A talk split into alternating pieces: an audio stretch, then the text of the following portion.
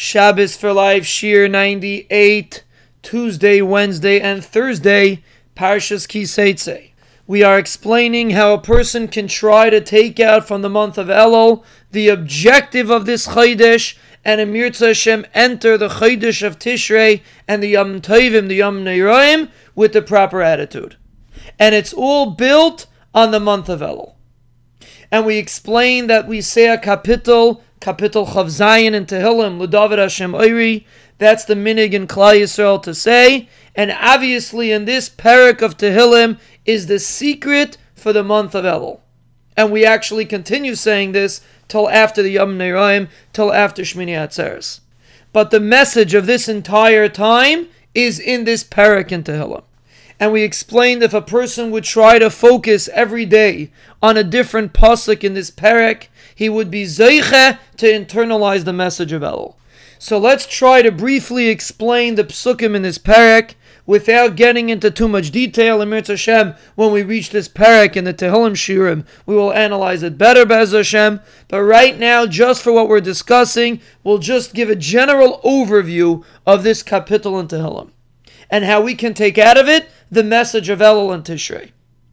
First of all, the Malbim explains in the beginning of this kapitel, and he says the objective of this mizmar is to remind ourselves that hashgacha pratis is dependent on dveikus bashem. When a person is davak in the Rebbeinu Shalom, when a person connects himself to the Rebbeinu Shalom, he will be protected, and he has nothing to worry about.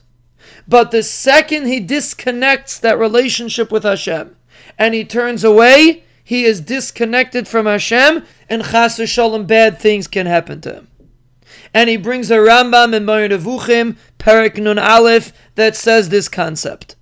So this Perak of Tehillim, the objective is to maintain Dveikus Bashem. When a person has Dveikus Bashem, he's protected. And again, the way we're explaining with the month of Elul. The purpose is to create a relationship with the Rabbi Shalom. That's what Dveikus Bashem means. Dveikus Bashem means you live with Hashem. It's not about mitzvahs or averis. Of course, a person that has dveikus b'Hashem does mitzvahs, and a person that Rahman al is disconnected does averis chas v'shalom. But the objective is the fact that you live with the Rabbi Shalom. That's Dveikas Bashem, and that's what David HaMelech discusses in Ledavid Hashem Oiri. And that's the objective of the month of Elul. To feel Ani Ledoidi V'doidi Li. To feel that HaKadosh Baruch Hu is taking care of me, and I feel a love to HaKadosh Baruch Hu. That Dveikas Bashem will take me through the month of Tishrei.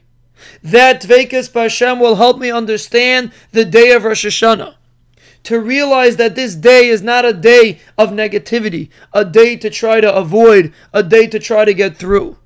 It's a day to come close to HaKadosh Baruch Hu with the powerful tool called Yira. But the only way you'll be able to have proper Yira is if it's built off Ahava. That is the month of Elul. To realize that HaKadosh Baruch Hu takes care of you, to realize that He is your salvation and He is giving you everything that you have creating Dveikas Bashem will always bring you Yeshuas and Brachas.